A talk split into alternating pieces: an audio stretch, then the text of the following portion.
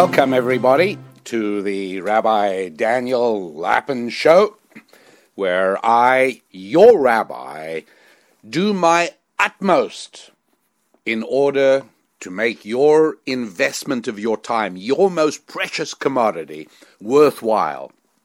We try and give you a return on your investment that cannot be exceeded, let alone not even equaled, anywhere else at all. Thanks so much for being part of the show. And uh, let's uh, take a look now. This is episode number 31. And uh, I was struggling with what to name this episode. I thought at first of calling it Even Poor People Deserve Compassion. And then I thought maybe we'll call it Especially Poor People Deserve Compassion.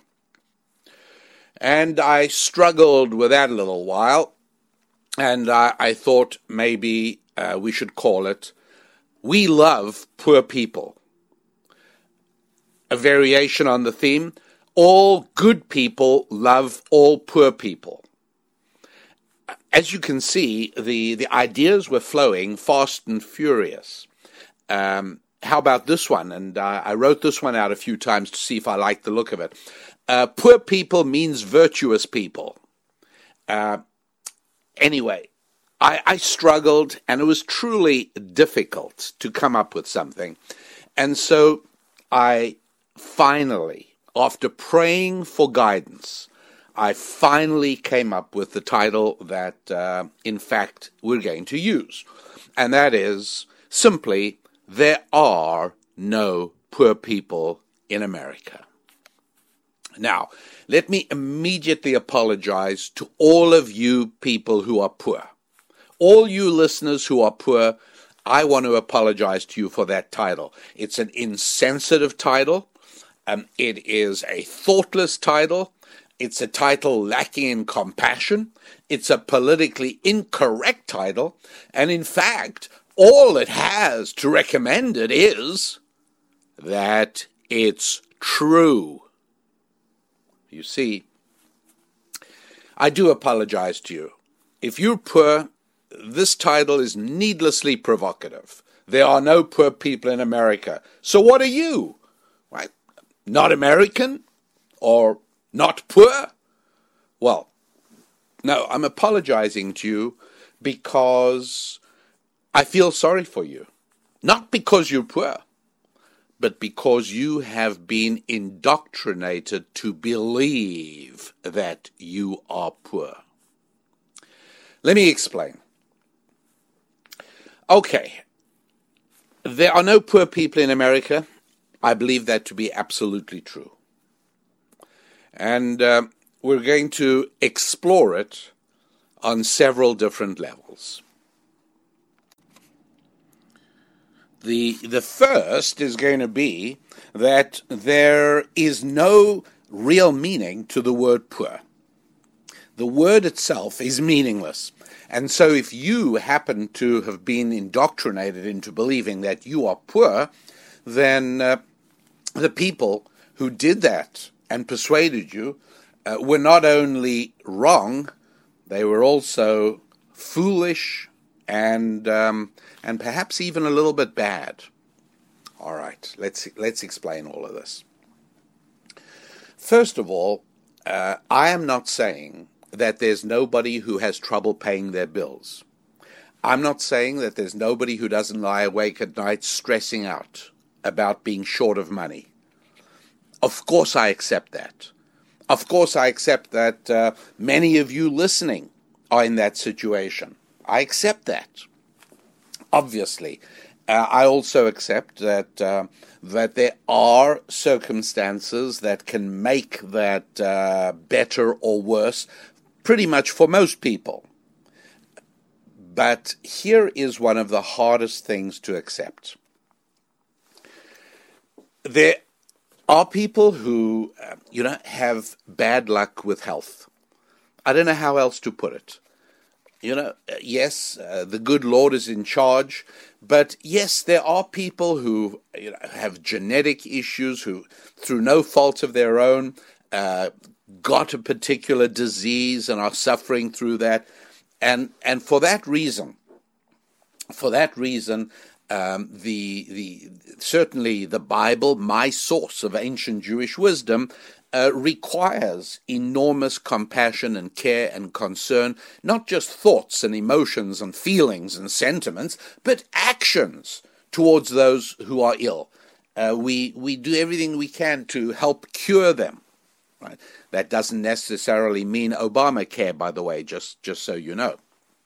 Uh, or, or uh, the Affordable Care Act, as uh, they prefer it being called.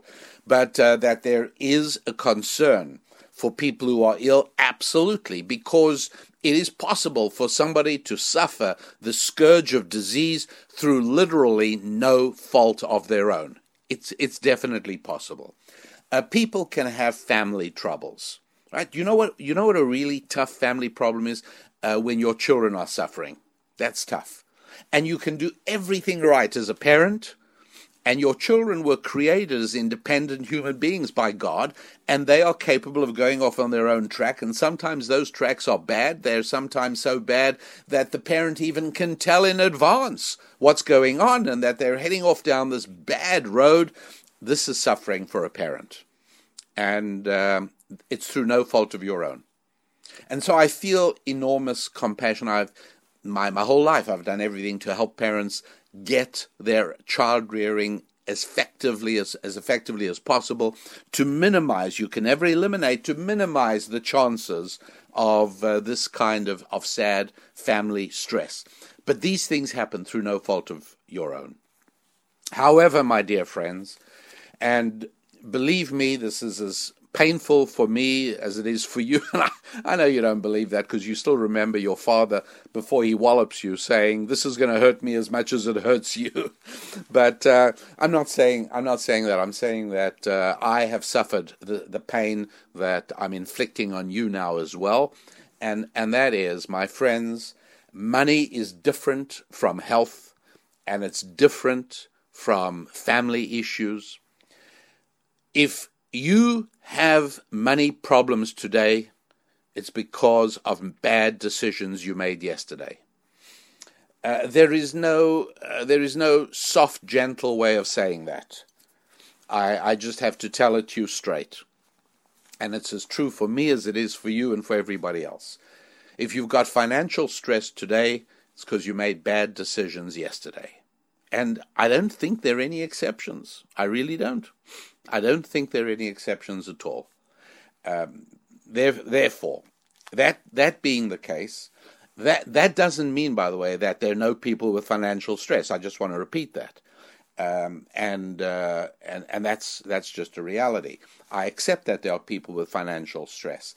However, uh, it is because we made bad decisions yesterday or the day before. The uh, the next thing that I have to, I, I should come in with something nice, something that massages you with warm butter and makes you smile and happy for a few moments before I just pile on more agony, more torment. All right.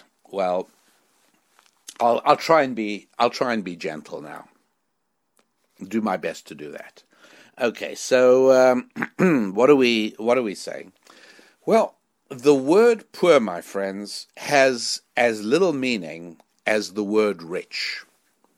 You know how politicians are, are, are frequently heard saying, well, the rich must pay their fair share.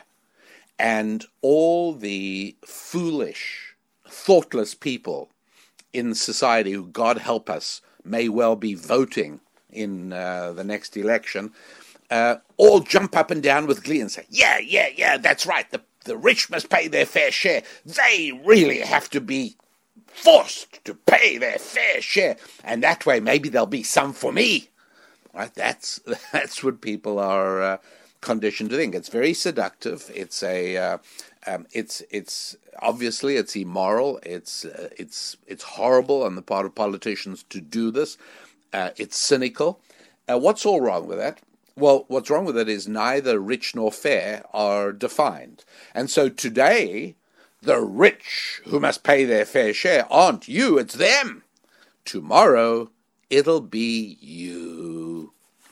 Not necessarily because you have elevated your fiscal status, but uh, simply because the, the word fair has been redefined downwards by politicians. So as long as they say the rich must pay their fair share, well, guess who's going to define who's rich? This year, it's people who have an income of $250,000 a year. Next year, we'll lower it to people who have an income of 180,000 a year, and the year after that, we are going to have to lower it to people who have an income of 110,000 a year. You know why? Because when you are giving away other people's money, which I concede is loads and loads of fun, uh, you kind of have to keep looking for money. Because when you're giving away other people's money, the line will always be infinitely long. It's a reliable law of economics. And uh, the more people are in the line to receive, well, that means the fewer there are that are out there at work creating. And uh, you're just going to have to soak more and more and more of them in order to keep up with the growing line on the receiving side, the people lining up for getting hold of some of that money that has to be taken from the rich. So uh, the word rich is not defined. By the way, neither is the word fair, is it? Like when they say the rich must pay their fair share, what is that? 10%? 90%? Somewhere in between? 95? How much?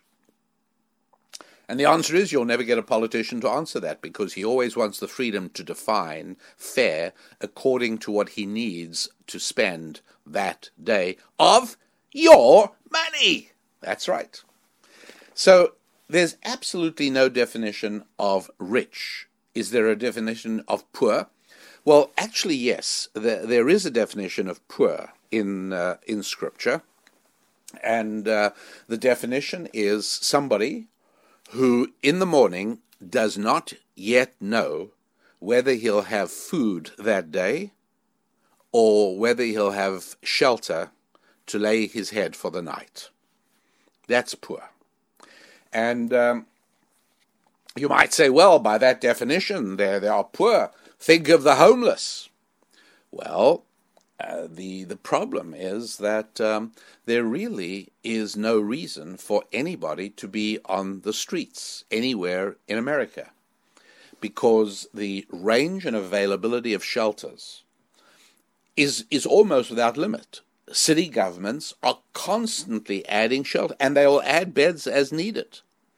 Now, it's not an accident that uh, the more delightful parts of the country are the ones that have more of a homeless problem, right? And so, uh, yeah, Seattle, uh, Santa Barbara, uh, Los Angeles, Santa Monica, San Diego, yeah, homeless problems there, sure. Well, homeless are not immune to logic any more than you are. And uh, why? Where do you want them to go? Baltimore? In winter? or summer for that matter? You've got to be crazy, and they're not crazy. Not all of them, some are. But uh, but no, that's that's what they do. Makes sense, right? Palm Beach, any homeless people there? Key Biscayne? Why not?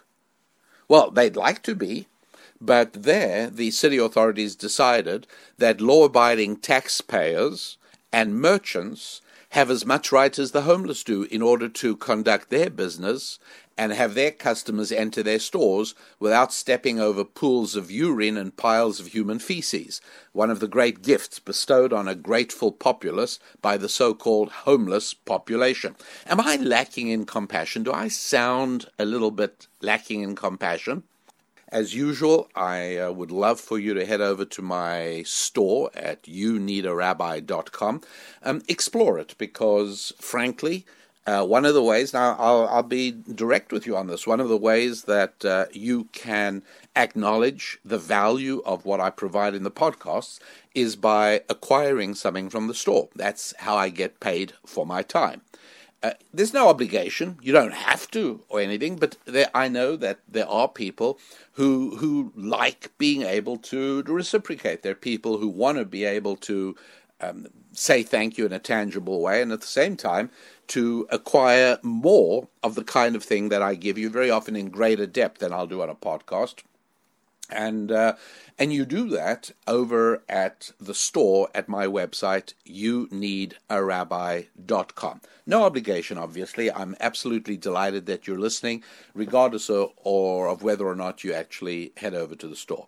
Your rabbi, that's me, Rabbi Daniel Lapin, here on the Rabbi Daniel Lapin Show, where I remind you that the more that things change, the more we need to depend upon those things that never change. And what never changes? Well, apparently that there'll always be poor people, which, uh, apart from anything else, suggests that the war on poverty is unbelievably stupid and short sighted. But uh, why do I say that the poor will never change, that they'll always be around? And in any event, why do I say that on a program entitled, cruelly entitled, There Are No Poor People in America? Then what am I doing saying the poor will always be among us? Well, I'm quoting from Scripture, actually, chapter 15 of the book of Deuteronomy, uh, yechdal evyon mikerev haaretz, in the Lord's language, and uh, one acceptable English translation says, For destitute people will never cease to exist within the land. So there'll always be poor people, right? That's what it looks like. All right, well, we'll come back to that. But uh, for now, you might recall that uh, I was talking about why I sound lacking in compassion as we finish the last segment here on the 31st show in this series. Uh, why am I lacking in compassion? I sounded that way. I spoke about how important it was that cities like uh, Key Biscayne and uh, and Palm Beach, and for that matter, Miami Beach, apparently do not have homeless people lying on Worth Avenue or Collins Avenue. Uh, why not? After all, they're just as desirable locations as San Diego, Los Angeles, Santa Monica, Santa Barbara. All of these California locations, particularly in winter. Why do the homeless flock to California, not to Southeast Florida? Well, the reason is because the city authorities in Southeast Florida uh, believe that their merchants and taxpayers deserve just as much compassion as do the homeless.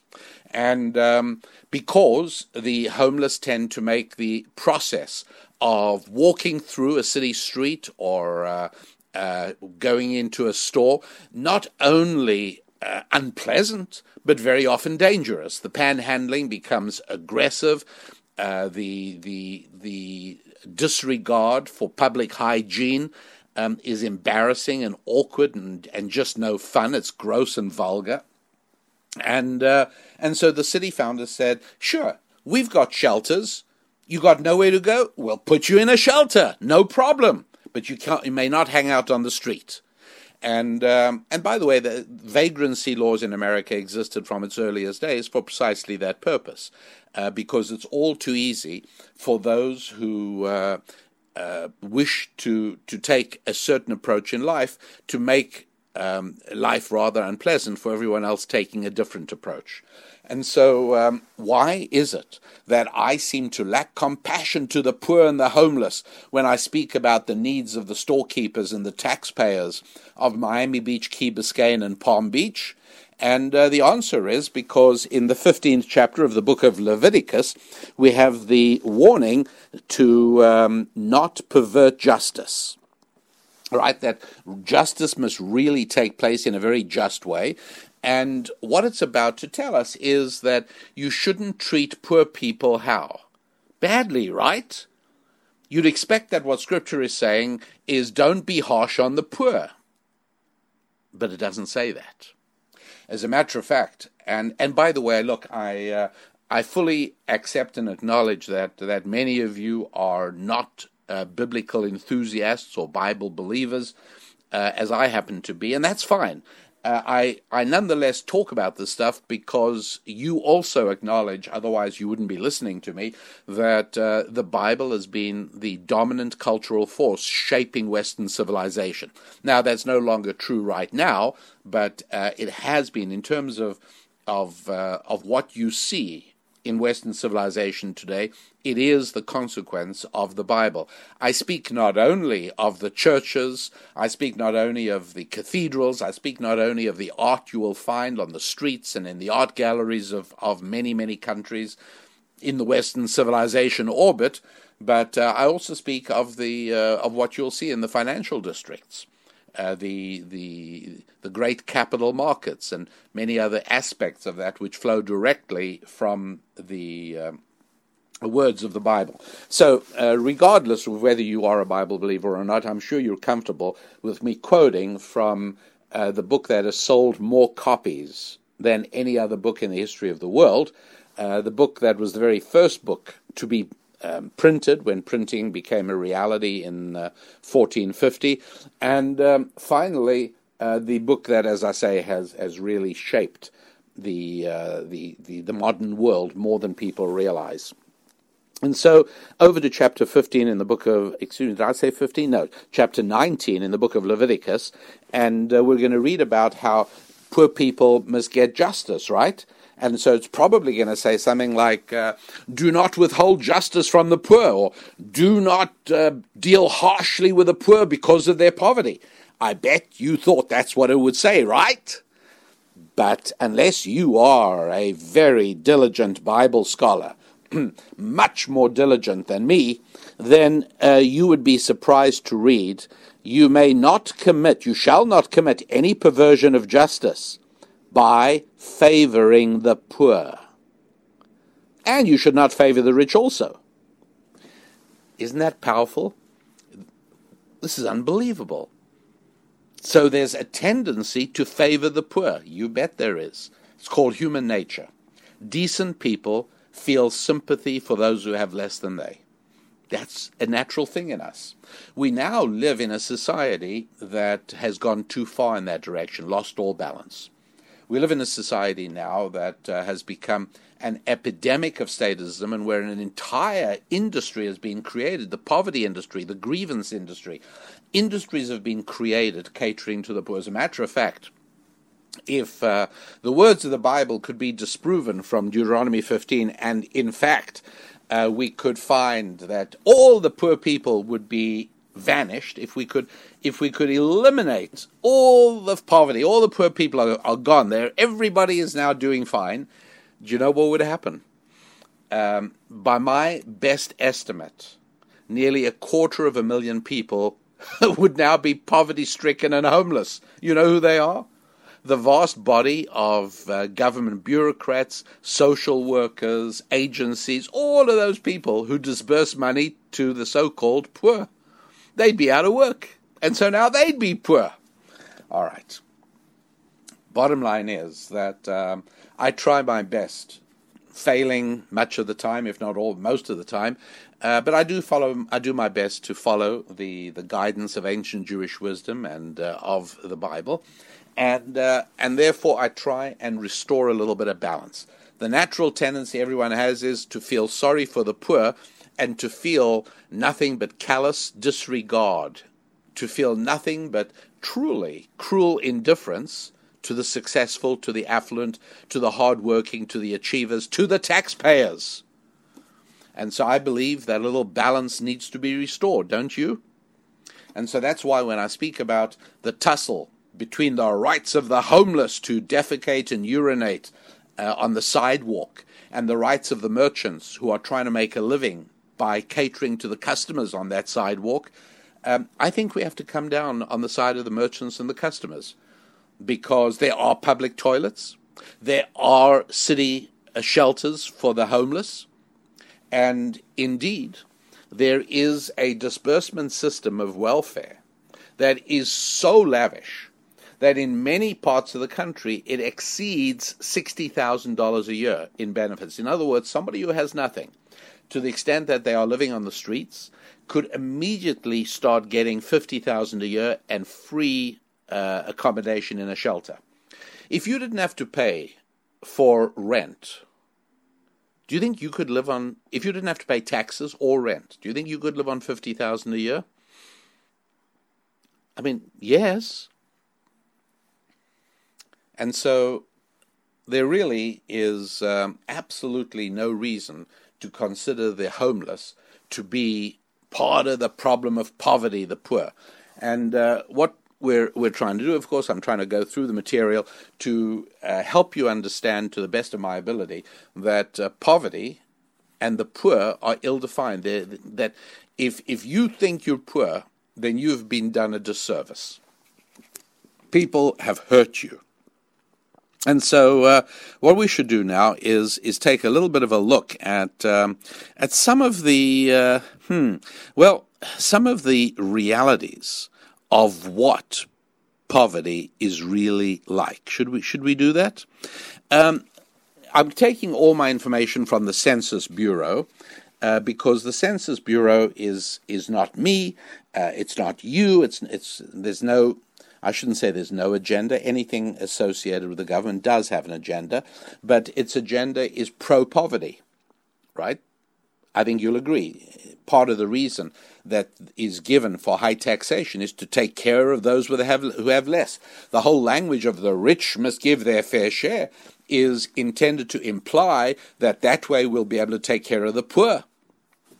And the idea is to spread that thinking as widely as possible and to persuade as many people as we possibly can that they are indeed among the ranks of the poor. So, going to the Census Bureau and taking a look at its annual report on income and poverty in the United States, um, it shows round about 30 million Americans living in poverty. Okay.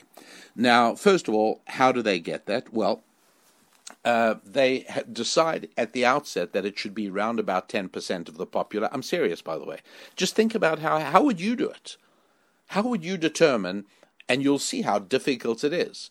Do you do it on income alone? Well, how do you define income? What happens? What happens if somebody's got uh, savings and he's now living on his savings? And he's living very comfortably, but he isn't earning anything. Do you call him poor?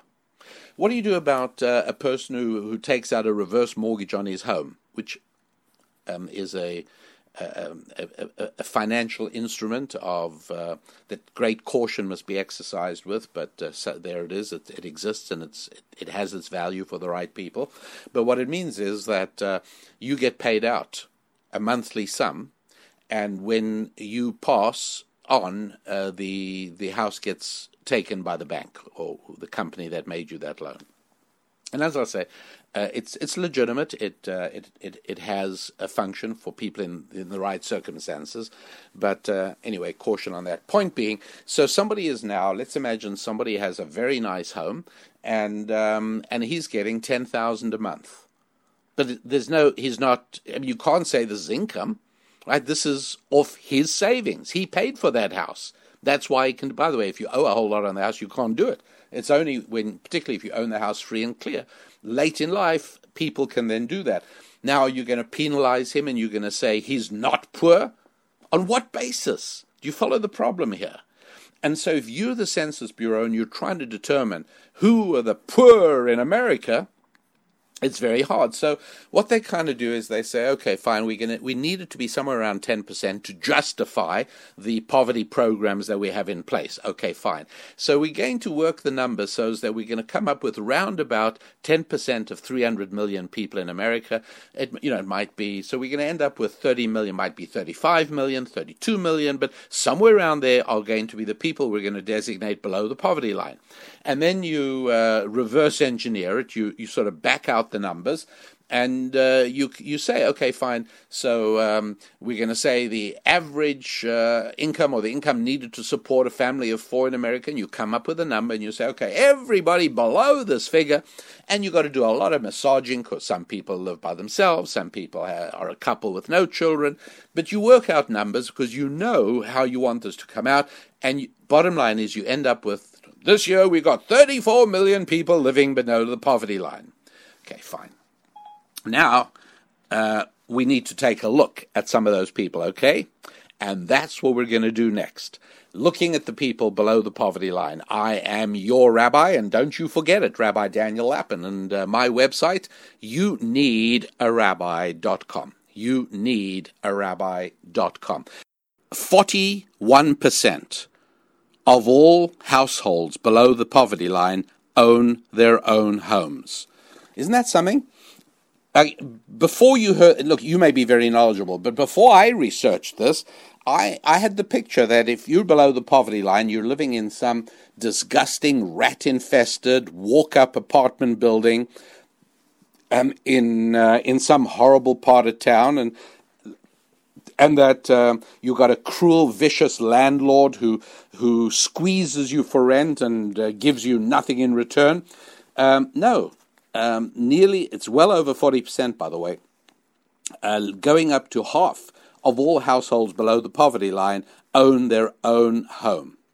The average home owned by somebody below the poverty line in America has three bedrooms, one and a half baths a garage, and a porch or a patio. All right, that, that, that's pretty significant. Right? That's very significant.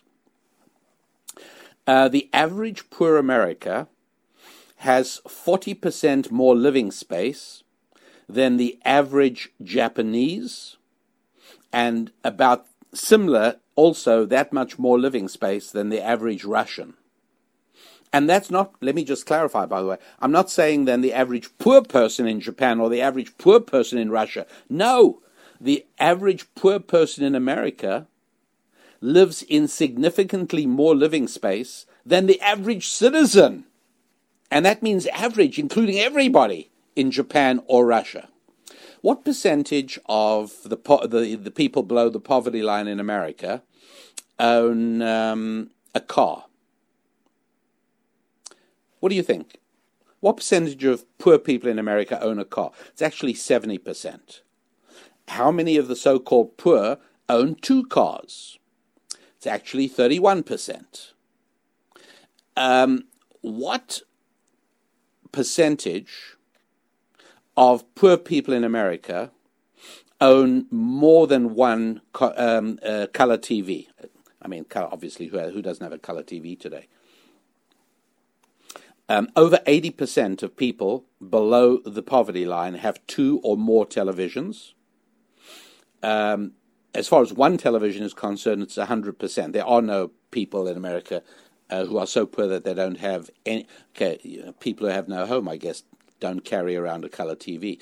But even the so called homeless have computers these days, by the way. Um, and uh, and so it goes. If you look at household appliances, almost everybody owns a microwave. I'm talking about below the poverty line.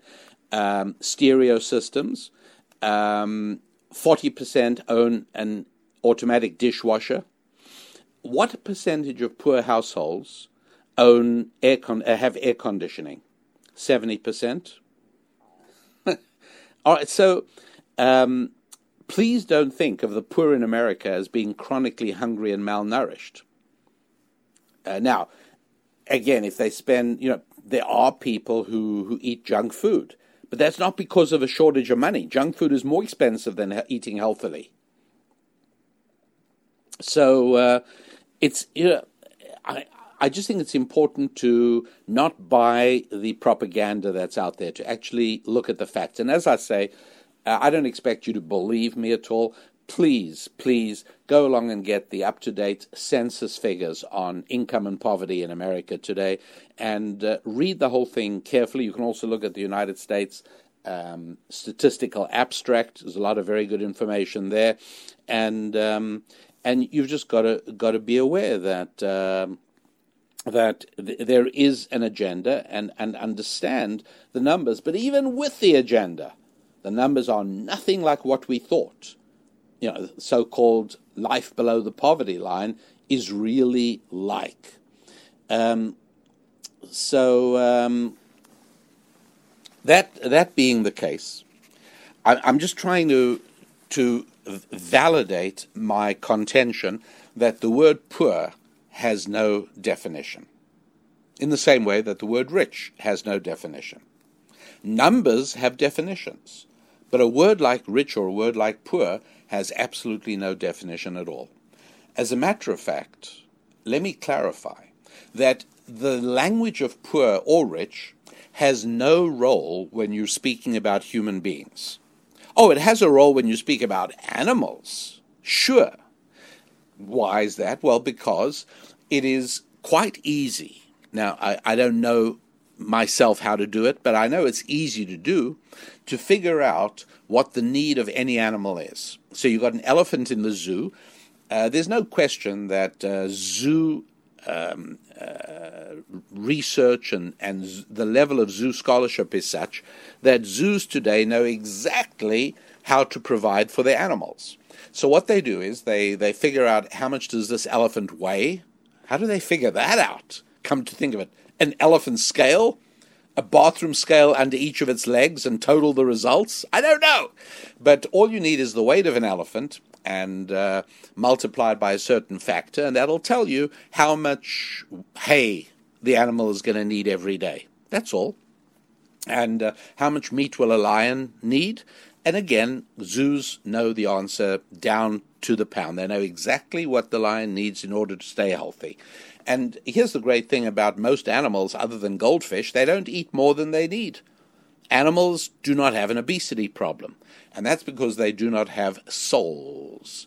We have souls that pull us towards the infinite. I know, I know this sounds as if I'm trivializing uh, eating problems, and it, it, even worse, it sounds as if I'm saying that it's good to overeat and become obese because this shows that you're spiritual, you have a soul. Not exactly, nothing like that. But uh, but animals not pulled towards the infinite eat as much as their bodies need. We have a lot of trouble determining what our bodies need because we eat as much for our soul as we do for our body. That's why, as you know, uh, people who are unhappy tend to, to eat more than people who are not. People who feel um, spiritual unease and deep, deep uh, senses of dissatisfaction and unhappiness tend to overeat. Um, the other extreme is they don't eat anything at all. But uh, but eating the right amount, being very tuned into your body, is is something that's easier for animals than it is for people. I hope um, I, I, hope that makes sense. Okay, so uh, that being the case, the uh, the, um, the, the the the the word "poor" for an animal makes a lot of sense. So, in other words, if an elephant needs 75 pounds of hay a day, but all we're doing is giving him 30, he's a poor elephant. He's getting less than he needs. A lion who's supposed to have, uh, I don't know, 30 pounds of meat a day, and we give him five, that's going to mean the, the lion is a poor lion. And so it is with every other creature on the planet except human beings. You know why?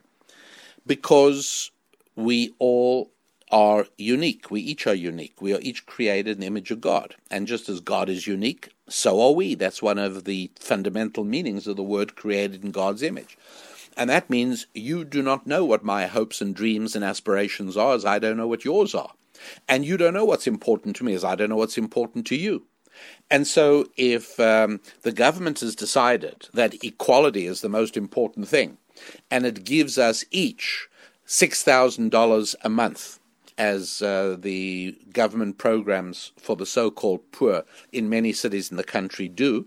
Uh, you know, so you get six thousand dollars a month, and I get six thousand dollars a month. For one of us, it might be perfectly adequate. For the other, not. It depends what you like to eat. Depends how you like to live. Maybe, uh, maybe you want to send your children to a private school. Maybe you don't want to send your your children to a GIC. A GIC Come on, you've been listening to the show long enough already to know what a GIC is. GIC, you don't know? Come on. Okay, fine, I'll tell it to you again. A government indoctrination center.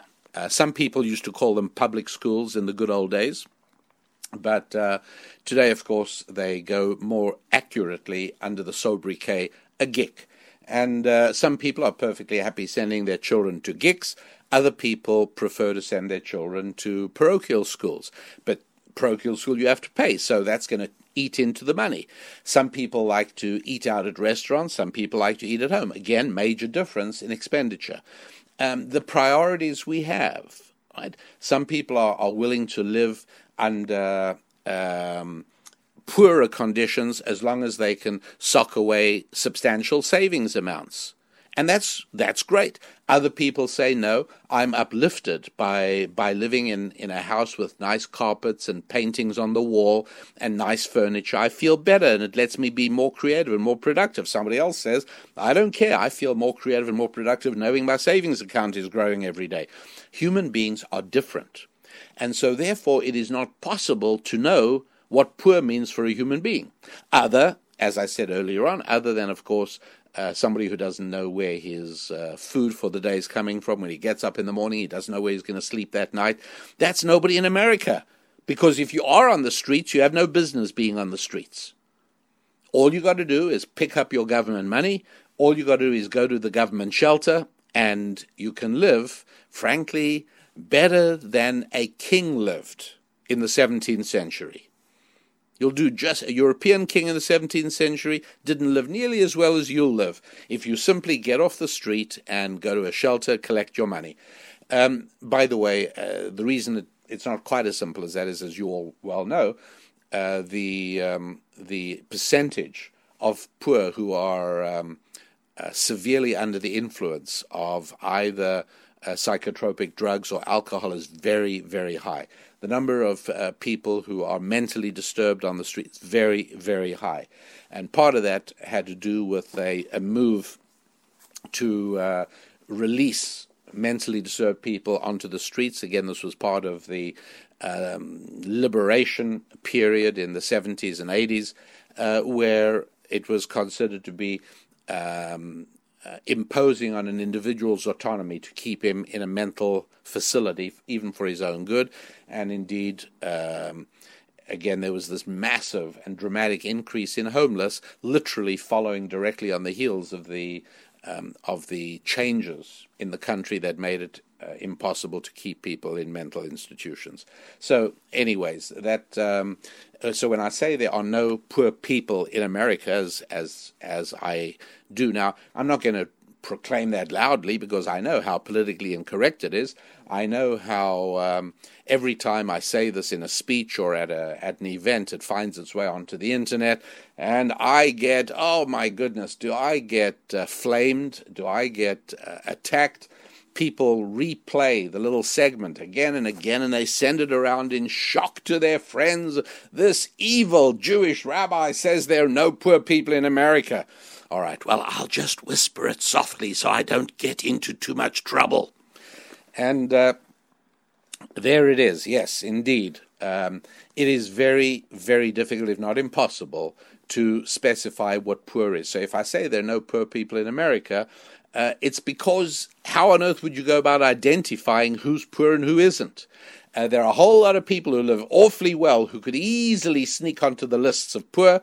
There are a whole lot of people who struggle terribly but would never dream of uh, de, uh, of denying themselves the dignity of independence by calling themselves poor.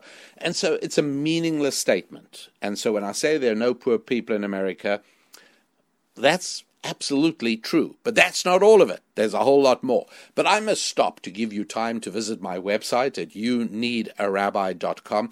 Please make sure you are receiving my weekly email thought tools. Uh, that's primarily how I stay in touch with you and how you stay in touch with me. Um, it's one of the ways you know where I am, although there is a page on my website that tells where I'm appearing next. And when uh, that happens to be in your city and it's an open event, I would love to see you. So uh, make sure you receive Thought Tools. Go to my website to do it, and make sure you go to my store.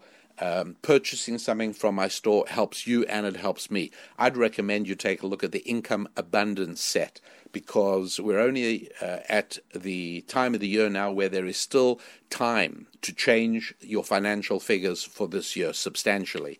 Uh, transforming financial destiny is what ancient Jewish wisdom is all about, and the set called the Income Abundance Set is a wonderful way to do it. So head over to rabbidaniellapin.com, rabbidaniellapin.com, and uh, simply go ahead and uh, move to navigate to the store section of the website. Moving on with the discussion on, on poverty, which uh, always runs the risk of sounding uh, heartless, cruel, lacking in compassion.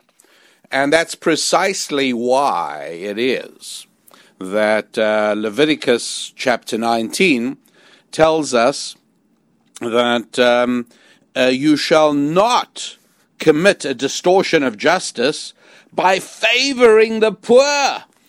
And that is because we all have the picture in our minds of the rich getting away with everything. And uh, look, um, unfortunately, we do have a justice system now where it does appear as if the level of justice you get depends on the quality of the lawyers you can hire. I mean, does anybody think that O.J. Simpson, had he been a uh, a poor white guy, would have got off that um, that that murder charge? Of course not. Uh, celebrityhood. Um, there is a also a, a reverse process at work today which is that uh, in conventionally we are worried. Conventionally, we worry about the poor not getting a fair shake. The problem now is that we're living in a culture that has gone so far out of balance that it's the successful, the hardworking, the affluent, the taxpayers who are not getting the fair shake. And foreseeing this, Scripture in Leviticus 19 says, don't favor the poor, knowing full well that as a society moves into a, declining mode, as a society becomes more degenerate, and as a society slides down the slippery slope of secularism, down the slippery slope of socialism, the tendency will be to favor the poor because a government of that kind of society wants to discourage the successful, the affluent, the independent, the tax-paying. You know why? Because they are independent. One of the best ways to be independent of government tyranny is a bank account. One of the best ways to be invulnerable to government grabs for power is having a few dollars. Broke people are ripe for takeover. Broke people seize any life raft thrown to them, regardless of the strings attached to it. And so broke people tend to grab onto government, and government loves having lots of broke people around because it validates the existence of government it validates the high salaries and the lifetime benefits and the perks that uh, government employees constantly vote themselves out of the public purse. It's the funniest thing to hear people in politics and working in government to talk about being in public service. no, they're not. Public service, you, you know, some of you may even know people, you may have relatives in public service. Public service is when you care for other people. Maybe you work in a, a, a mission, uh, maybe you work in a ministry, maybe you're a volunteer here, there, or somewhere else. You're in public service. But for a government employee to say he's in public service is self serving and sanctimonious. And so, uh, looking at the, the poor, uh, I think we, we have to understand that when the government says, well, they, they, they have limited income, yes, they do have limited income. Do you have any idea of how many different explanations there are for people of limited income? Uh, do you know how many hundreds of thousands of students there are in America who only work part time but are supported by student loans, parents, savings, inheritance? Right? Are they the poor? I don't think so. Uh, how about all the immigrants? Do you know how many millions of immigrants there are who only work part of the year in order to not be measured? Um, do you know how many people choose to work in occupations that don't pay much? Many people believe that uh, they are destined to be artists, and then they don't make much, and then they become embittered towards society for not recognizing their artistic genius. How sad is that? Uh, how about struggling entrepreneurs? God bless them. They're making no money at all, but they are living off loans or savings or shareholders. Yes. Tax evaders who only disclose a portion of income. Tax avoiders who legitimately and aggressively write off capital losses or depreciation against equipment or real estate. uh, families where one person works legitimately part time or seasonably, while others uh, are in some sort of business like construction where cash payments are rampant and commonplace. I mean, it's it's absurd, and yet we've gener- we've created this entire not only a poverty industry, but the entire culture where people are eager to self-define as poor.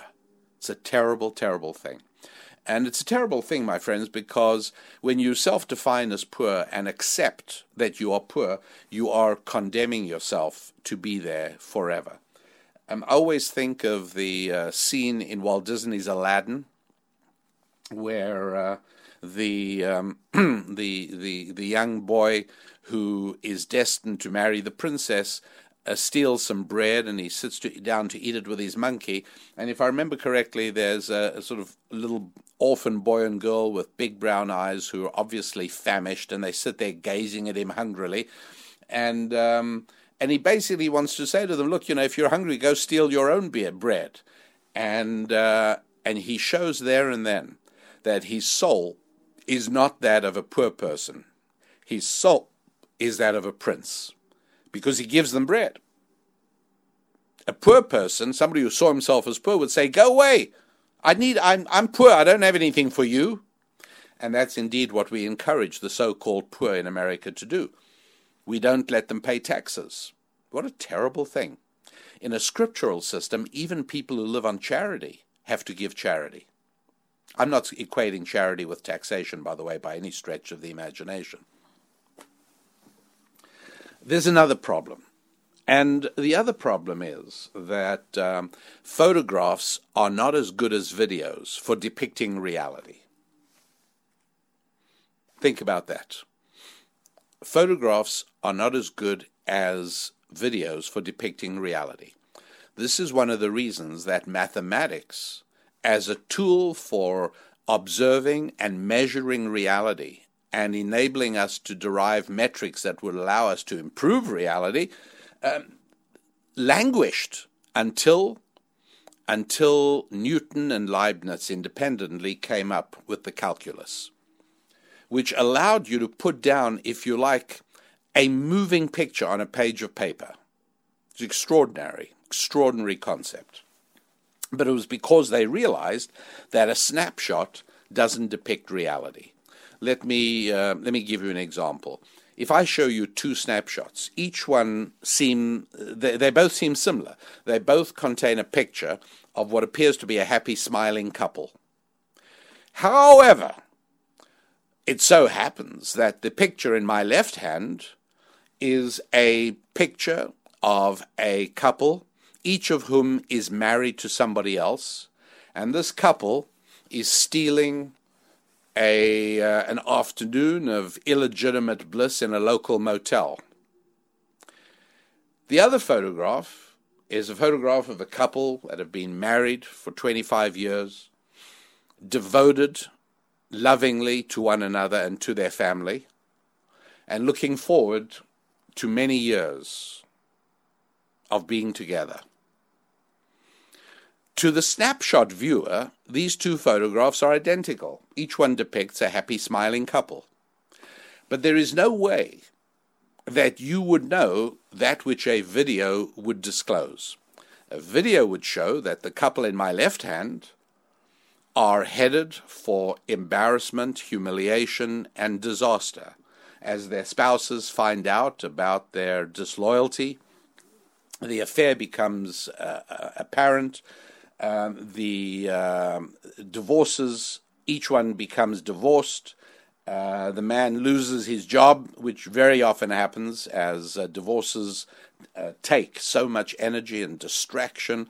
Uh, and all in all, uh, a disaster strikes those two people.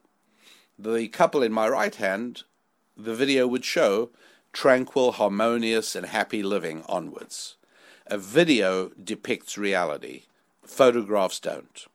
The trouble is that um, the United States government, as well as the Census Department, are fond of snapshots because it allows them to apply whatever narrative they wish to the snapshot. So, in other words, that would be like me showing you the couple in my left hand and say, Oh, this happy couple is having a wonderful time. And I don't have to tell you what lies ahead. Oh, they're having a passionate, exciting, beautiful afternoon. Whereas the couple in my right hand, oh, they're just shopping. Now, which would you rather be? And they don't show what's going to happen tomorrow, the next day, and next week. And so, similarly, it is a very big mistake to think that poverty is a status, it's a condition.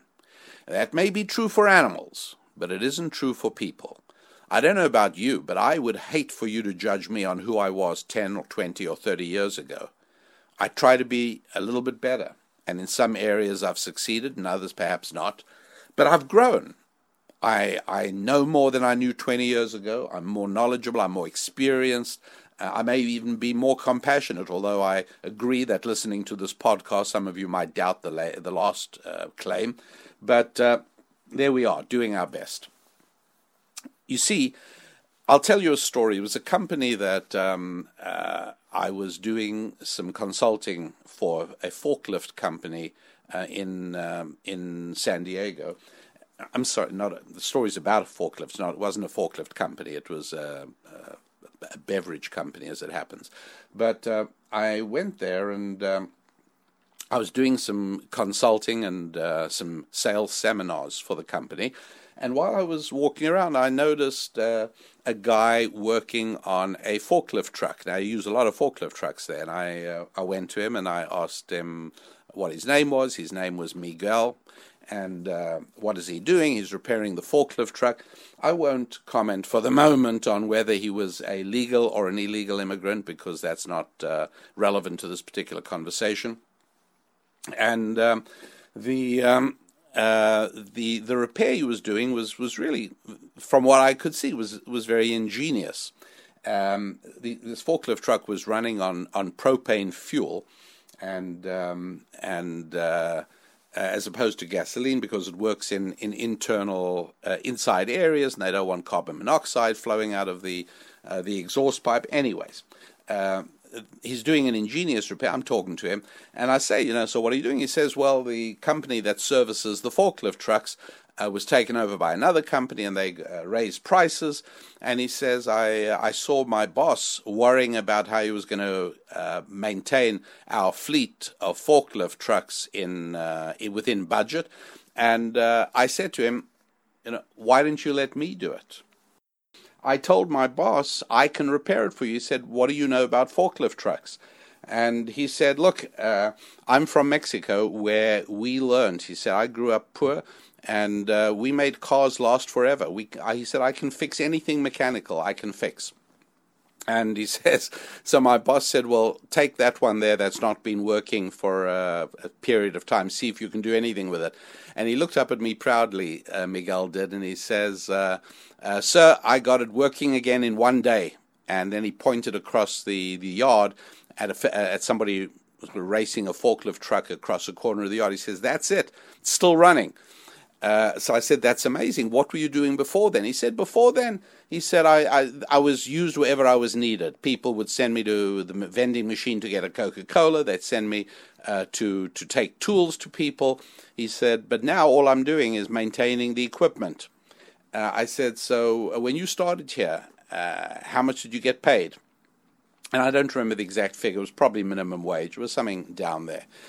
And I said, uh, and, and now you're still being paid the same. He looked at me as if I was an imbecile and he said, No, I'm making $25 an hour now and I'm getting a raise. So I said, I don't understand. If they had you working for them for minimum wage or, you know, whatever he told me, $9 or whatever, $9 an hour, uh, why did they pay you change it to $25 an hour? I don't understand because you were working, obviously, you were okay with $9, so why did they pay you more? Well, now he was utterly persuaded that there was something defective with me and he started speaking slowly the way you do when you're when you're trying to get things across to somebody who's not getting it. And he said look you see uh, if they paid me the same as I could get in any other place uh, down the road I, I would leave. I would go somewhere where I could get a little bit more uh, he said, They don't want me to leave because I'm doing very valuable work for them now. And I smiled and uh, I said, "That's that is terrific. I'm I'm I'm I'm very very excited, and I, I understand what's going on." Six months later, I was back for a follow up program uh, with the sales team, and um, I ended up um, uh, with a few minutes to spare. I went to HR uh, and I said, uh, "Is uh, Miguel Rodriguez still here?" And uh, they looked through the, the computer and she said yeah yeah he, he is. He's in over she told me where to find him. I went across to find him. I said ah you won't remember? He said i remember you. Yes you were we were talking a few months ago. I said yeah. I said how's it going? Well he said this is my office now. And I said, Are you still making $25 an hour? He says, No, I'm not an hourly employee now. He said, I, I get a, um, a full time salary. I'm a permanent employee. Um, and I said, Any other good news? He says, Yes. Uh, he said, My wife doesn't work anymore. My wife is home with the, the children now, which is what I always wanted. And I'm very grateful to be here in America. Anyway, this is a guy who uh, a year earlier would have been designated as poor. Six months ago, when I last saw him, he would have been designated as poor. No question. He would have definitely been below the poverty line. And now if you don't mind, he's middle class. He'd laugh at the notion that he's poor. He's hopeful, he's ambitious, he's climbing. Do you follow what I'm saying? If you take a snapshot, there are all kinds of people.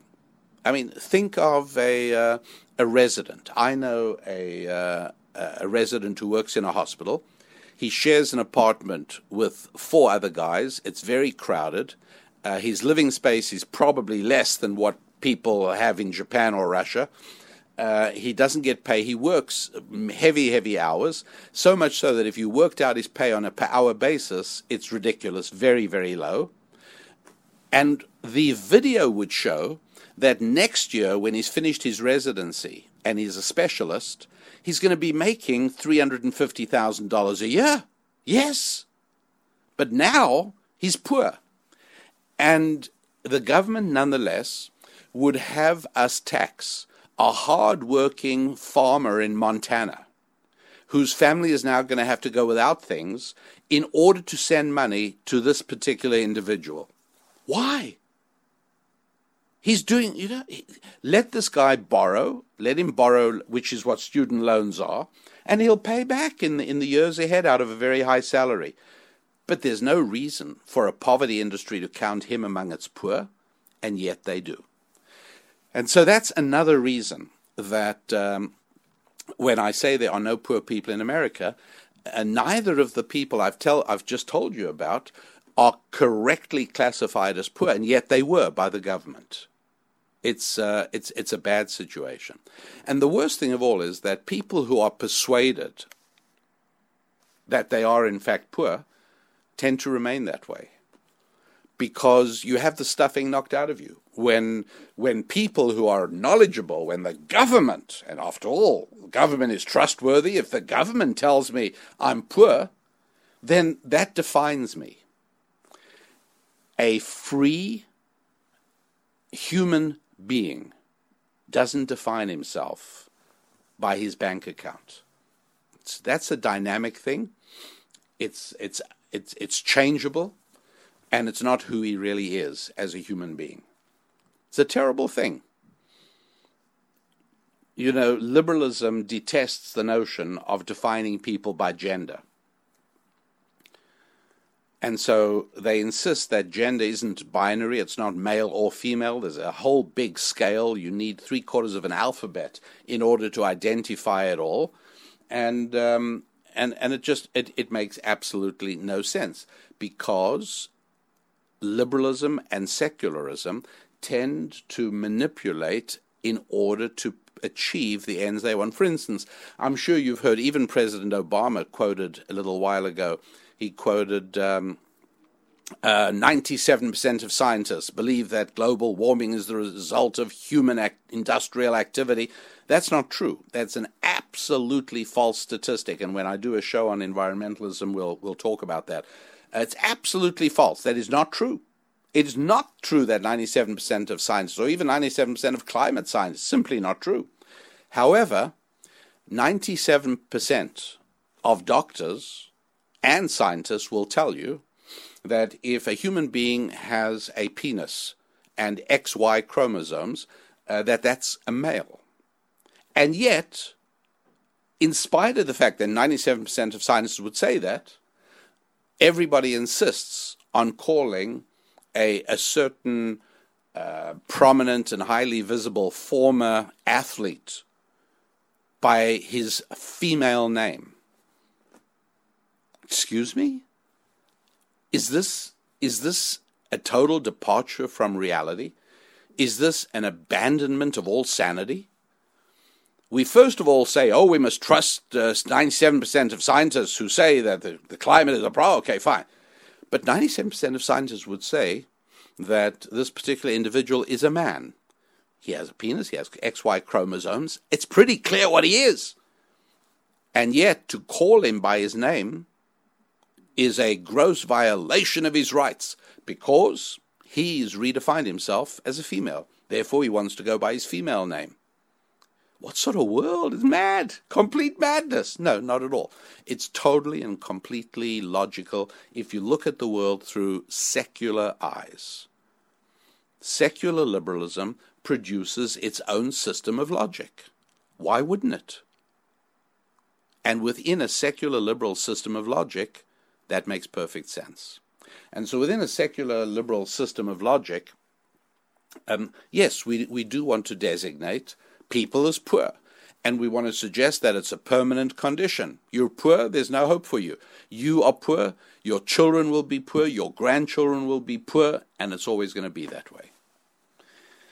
Um, you know, no lesser an authority than a great economist called Walter Williams um, made the point, oh, a few years ago, four or five years ago, maybe, um, that um, if you start off in life poor, it's not your fault.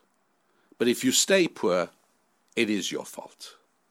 And it's such an important point. That's why I said at the beginning that today's financial problems are the result of yesterday's bad decisions. Painful, right?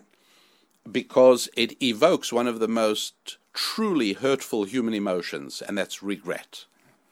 Regret is what we feel when something has passed, the opportunity is over. You see, we like the phrase, it's never too late, but it's a lie. And uh, it's not what we should teach our children. It's frequently too late. And the trick is learning things in advance understanding how the world, yes, really works, so as that your children do not ever have to regret something because it is too late. But uh, people, and, and we've all we've all been there, we've all gone through it. You're suffering financial pressure and financial stress that keeps you awake at night and, and has you grinding your teeth and find, finding it difficult to relax. Um, it is very painful to be told it's your fault. It's your fault. You did that. You did it. That's right. It's your fault. It's bad decisions you made in the past that have brought you to this state of stress. And so, uh, Walter Williams, the uh, brilliant, and I'm going to say something here which is really regrettable that I have to say it. I am going to say it. I wish I I wouldn't have to because it's completely meaningless. But because of the culture in which we live today, I have to say it. Walter Williams, the outstanding and famous black economist. What do I have to mention his skin color for? Even Martin Luther King wouldn't have wanted to hear that. Uh, but I, but I have to anyways because um, what I'm going to tell you about what he said it's inevitably going to make you say, and, and it makes almost anybody listen to it and say, well, if he was black, he'd know that it's not so simple. And uh, he, he talks about um, um, a study on black millionaires and um, thousands of interviews and a, a, massive study of America's black financial elite. Um, there are many multimillionaires, and um, uh, what what he saw is that the uh, that many, many, many of them started off poor, started off terrible, and what he did is he said, look. Uh, achieving wealth is, is not anything to do with circumstance or luck or environment or the cards you are dealt. Wealth is the result of a conscious choice, an action. It's the result of faith. It's the result of innovation. It's the result of effort. It's the result of preparation. That's called education and discipline. America, look, there's no question about it. America does have an underclass. But what characterizes them is not race or color or anything at all. What characterizes the underclass is terrible, terrible life decisions. I mean, right? You know that. Um, and um, uh, he talks of uh, Clement Stone, who's a uh, uh, I don't think he's alive anymore, but he was the founder of Combined Insurance. Fascinating life story, by the way, absolutely fascinating. I once spoke about it extensively, and um, he said, you know, he uh, Clement Stone said the, his motto is try, try, try, and keep on trying. That is the rule that must be followed to become an expert in anything. he also said that if you cannot save money, the seeds of greatness are simply not in you. Saving is necessary for investment and wealth accumula- accumulation. And Walter Williams says, and therein lies much of the problem for many black Americans. And um, and again, I don't I don't know necessarily those particular statistics, but I do know that the ability to save is a spiritual quality. Right? It's not a racial quality, it's not a biological quality, it's not a gender quality. The ability to not indulge yourself and uh, run out and buy whatever you, you want. The ability to save and defer gratification, that is a spiritual quality. And uh, those that possess it can make their way towards wealth. Those that don't are doomed to failure. So it would appear that uh, instead of doling out money, wouldn't the government, if it really cared about ending poverty, which it doesn't, but if it really did, wouldn't it focus on how to help people overcome their inbuilt tendencies to seek gratification? It is Rabbi Daniel Lapin, humbly trying to more effectively serve as your rabbi, your guide to ancient Jewish wisdom. Okay, enough of the self promotion, and uh, let's dive right back into the topic. Look, um, I've explained uh, many times before. I don't know, I don't recall if it's on the show. I'd have to go back and check my notes. But uh, certainly in, in lectures and uh, and um, on radio and elsewhere, that it's a very big mistake to view poverty as a color problem in America. It's a very big mistake. the, the the true nature of poverty is that it is a problem of single males. So much so, by the way, that on average, single black women do much better than single black males. Much better. Excuse me, single white males. Excuse me. Uh, that, that, there's no news in what I just said. Let me let me correct that again. Uh, financially, single black women totally out earn single white men. You hear it? Singleness is a massive problem, particularly for men. And so I've often said that uh, uh, when uh, parents sometimes say to me, you know, my child's finishing high school, is there any advice you've got for me to uh, make sure that he steps onto the financial escalator and he doesn't end up poor? And the answer is yes. It is. Here are the things he has to do. Number one, get a job. Number two, keep the job.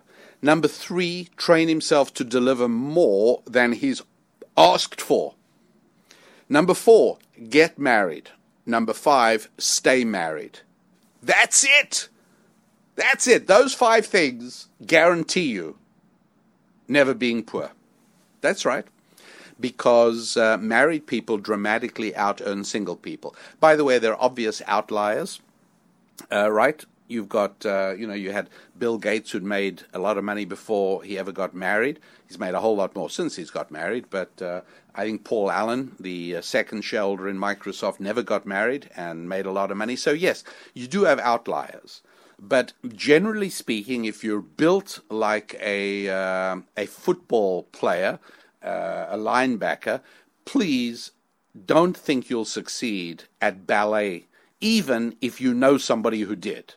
Right? It just you know, if you if you like smoking, yes, I know George Burns lived to be hundred years old or nearly hundred years old, um, smoking two cigars a day.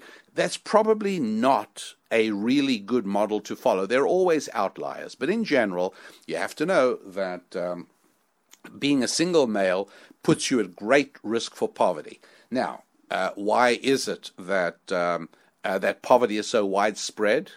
In the African among African Americans in America? Well, it's very simple. It's because the government has destroyed marriage. You all know that marriage statistics were far, far better for blacks in the 1960s, even before civil rights, than they. And by the way, do I need to issue a caveat that I'm not saying civil rights was a mistake? but uh, uh, these days you've got to sort of cover everything lest anybody jumps to wrong conclusions. But uh, the uh, the truth is that the number of children in the among blacks born into single motherhood is much much much higher than it was in 1960, nearly double. No, I'm sorry, it's more than double now, more than double. Um, it's amazing. And by the way, you want to you want to signpost to poverty? Get born to a single mom. Be a boy who got born to a single mother, and um, I'm not holding out much hope. Sorry.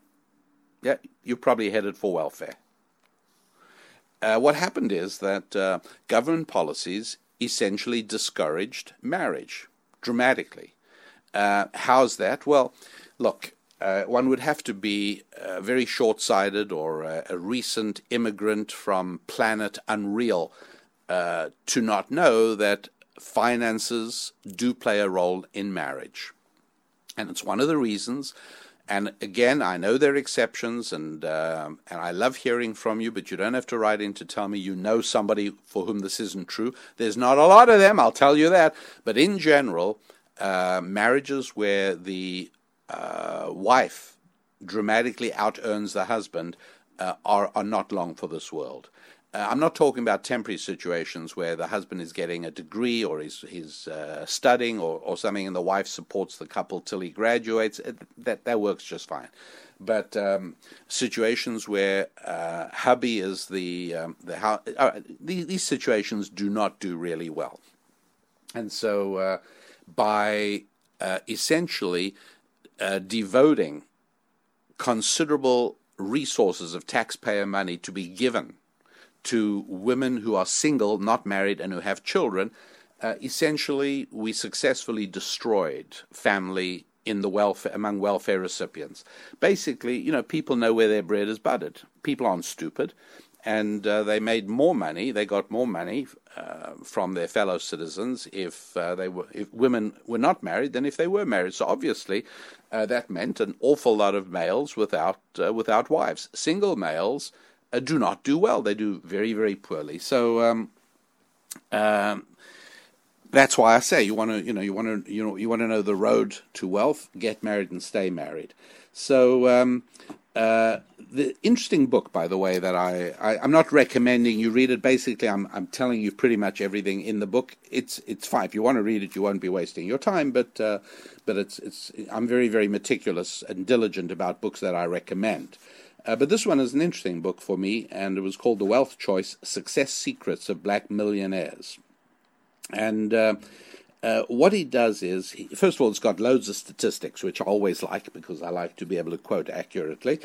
And, um, and he highlights the problem, and he's talking particularly about African Americans. He says the, um, the median net worth of white households is 20 times higher than black households. Do you hear that? Is this de facto evidence of racism in America? Think carefully. Do you really think so? Because the author does not. Um, 35% of black households have zero net worth or are in debt, meaning negative net worth. Uh, 24%, a quarter of black Americans spend more than they earn. What is the comparable figure for whites? No, I'm sorry, for all Americans. The comparable figure for all Americans is 14%. So it goes from 14% to 24%. Now, let me ask you spending more than you earn, is that a racial problem? Is that a, because of the color of your skin? Is it because of your gender? Is it because you don't have any hair? Or is it because your teeth are green? My friends, we're highlighting the significance of the spiritual in wealth creation. And I, if you, if you have any aspirations in this area, if you feel you can and should be doing better than you are economically, please, right after the show, go to my website, you need a rabbi.com or rabbidaniellapin.com and go to the store and buy yourself an income abundance set. It's made up of CDs of stuff you need to review, and it's made up of books. And uh, embark on the program. There's still time to change the figures you're going to report as earning for this year. Uh, you've got to understand this. Uh, listen to uh, Kimbro continuing. And, and, and there's, there's, there's, there's lessons in this for each and every one of us, regardless of what color God made our skin. 24% of black Americans spend more than they earn, compared to 14% of all Americans. 32% of blacks do not save anything at all, compared to less than 25% of all Americans. Do you hear that? It's scary. 68% of blacks save, but 75% of other Americans do. Um, do you know Black Enterprise magazine? Also, by the way, very interesting, very interesting magazine. Um, Black Enterprise magazine is uh, run by uh, a guy called Earl Graves. And um, listen to. He said blacks are six times more likely than whites to buy a Mercedes Benz. Wow. Statistically, blacks are six times more likely than whites to purchase a Mercedes Benz. And he also said blacks who purchase Jaguars have an income one third less than whites who purchase the same vehicles. Okay, you, you do yourself a disservice by saying, oh, it's cultural differences. No, no, these are spiritual differences. And they cause poverty.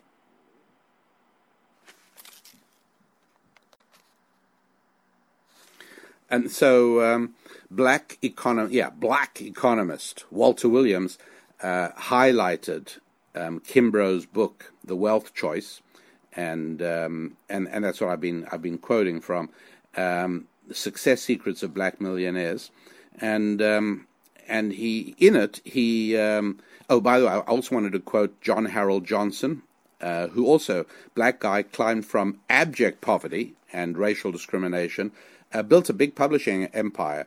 And, and here's what he said, and he's absolutely right, according to ancient Jewish wisdom. If you want to know how people feel about themselves, look at their bank account. And it's not that a high bank account makes you feel good about you, it's feeling good about yourself raises your bank account. Not in terms of self esteem and empty, meaningless self promotion. No, achievement. Says Johnson, wealth is much less a matter of circumstance than it is a matter of choice. And this book, The Wealth Choice, actually then suggests the disciplines that can be only uh, that, that, can be the ones that re- that are the ones that produce wealth. Be passionate, focus on unique strengths, develop clear delineated goals, develop a strong work ethic. Starts with getting a job, but you can't get a job if you don't have a work ethic. Um, what happens is the person interviewing sees a sullenness in your face, a reluctance to really want to commit yourself to the job. These things are visible. And uh, and um, Kimbro says, recognize the power of ideas. Never consider the possibility of failure. Be thrifty and frugal. Uh, learn to come early and stay late. Um, that that's a part of it, friends. Uh, to to designate somebody as poor is cruel. That is truly lacking in compassion. Um, making people feel that they are the poor and thereby condemning themselves to, to remain in that unfortunate situation, terrible. And just because we don't recognize the comparative nature of poverty, in other words, uh, people you would think of as very rich, I promise you, I guarantee you, that they look over one shoulder and they see a whole lot of other people richer than them alongside whom they feel poor. You follow? It's always like that. Rich and poor are not absolute terms, they are only comparative terms. And that's why the poor is a nonsensical, meaningless, meaningless term, and that's why I say there's no poor in America.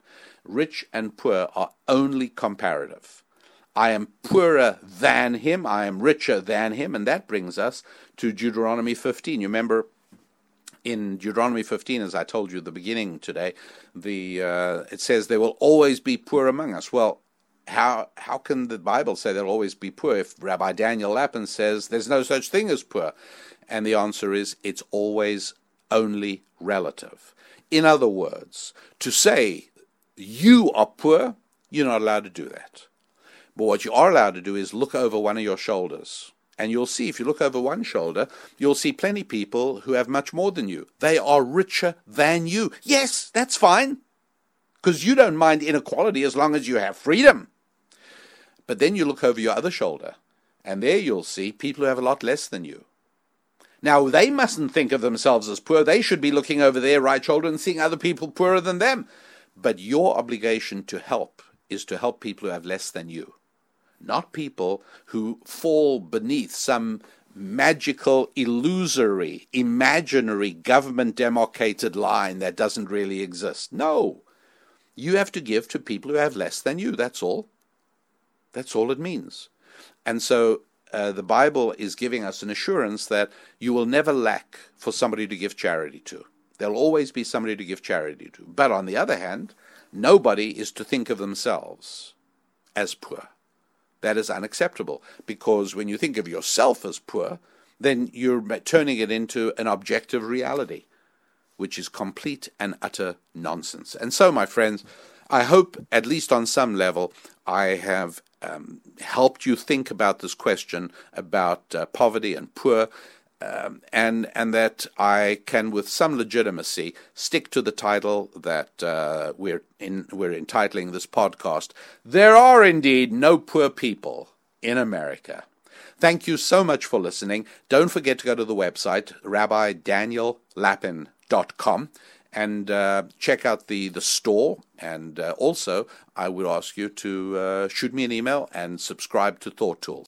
Now, I think something that you ought to do is um, because you are all technologically astute and highly developed in all areas digital, I think you should stop in at the Kindle store. Now, you know you can download a Kindle book uh, to your phone or to your PC or your computer or your tablet or your iPad or whatever it is you're using, uh, you don't actually have to have a dedicated Kindle device in order to read books on Kindle.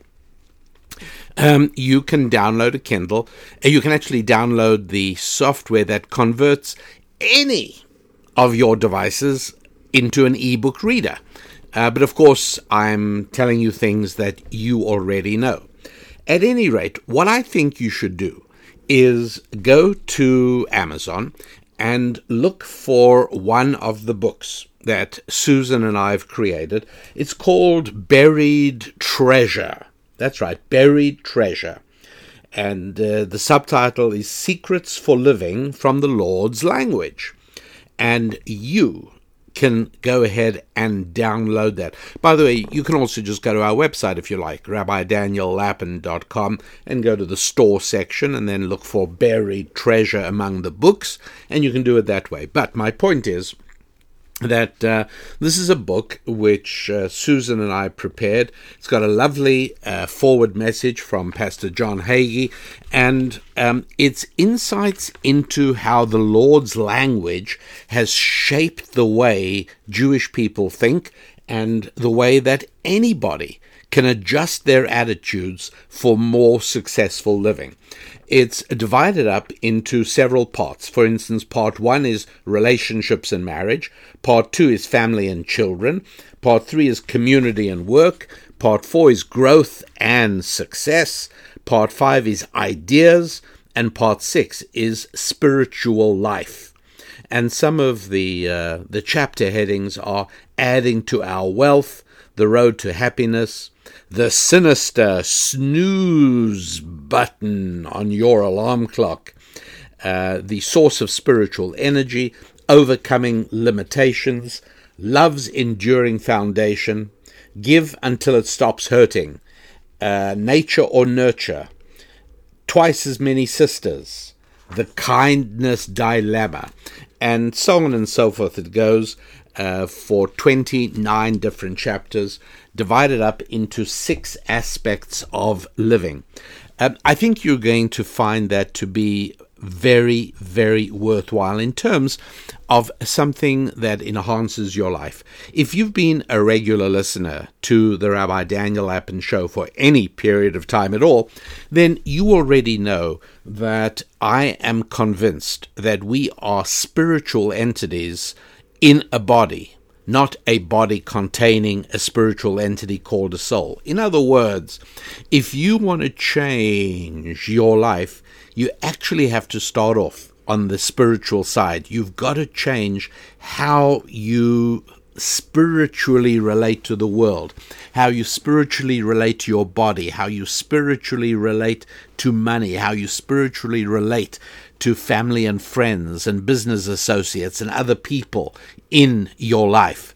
And when you've got the hang of that, when you've made those spiritual adjustments, or frankly, even once you've even begun to undertake the task of those spiritual adjustments, uh, you find that transitioning into substantial changes on the material and physical side of life uh, is just a natural thing. You slide right into it. All of that covered in our book, Buried Treasure Secrets for Living from the Lord's Language. Uh, and what I'm recommending is you download it. Yes, you could get it in a uh, in a regular hardcover book at rabbidaniellapin.com at the store there at our website, but you could also download it as an ebook right now. And it's really, really handy.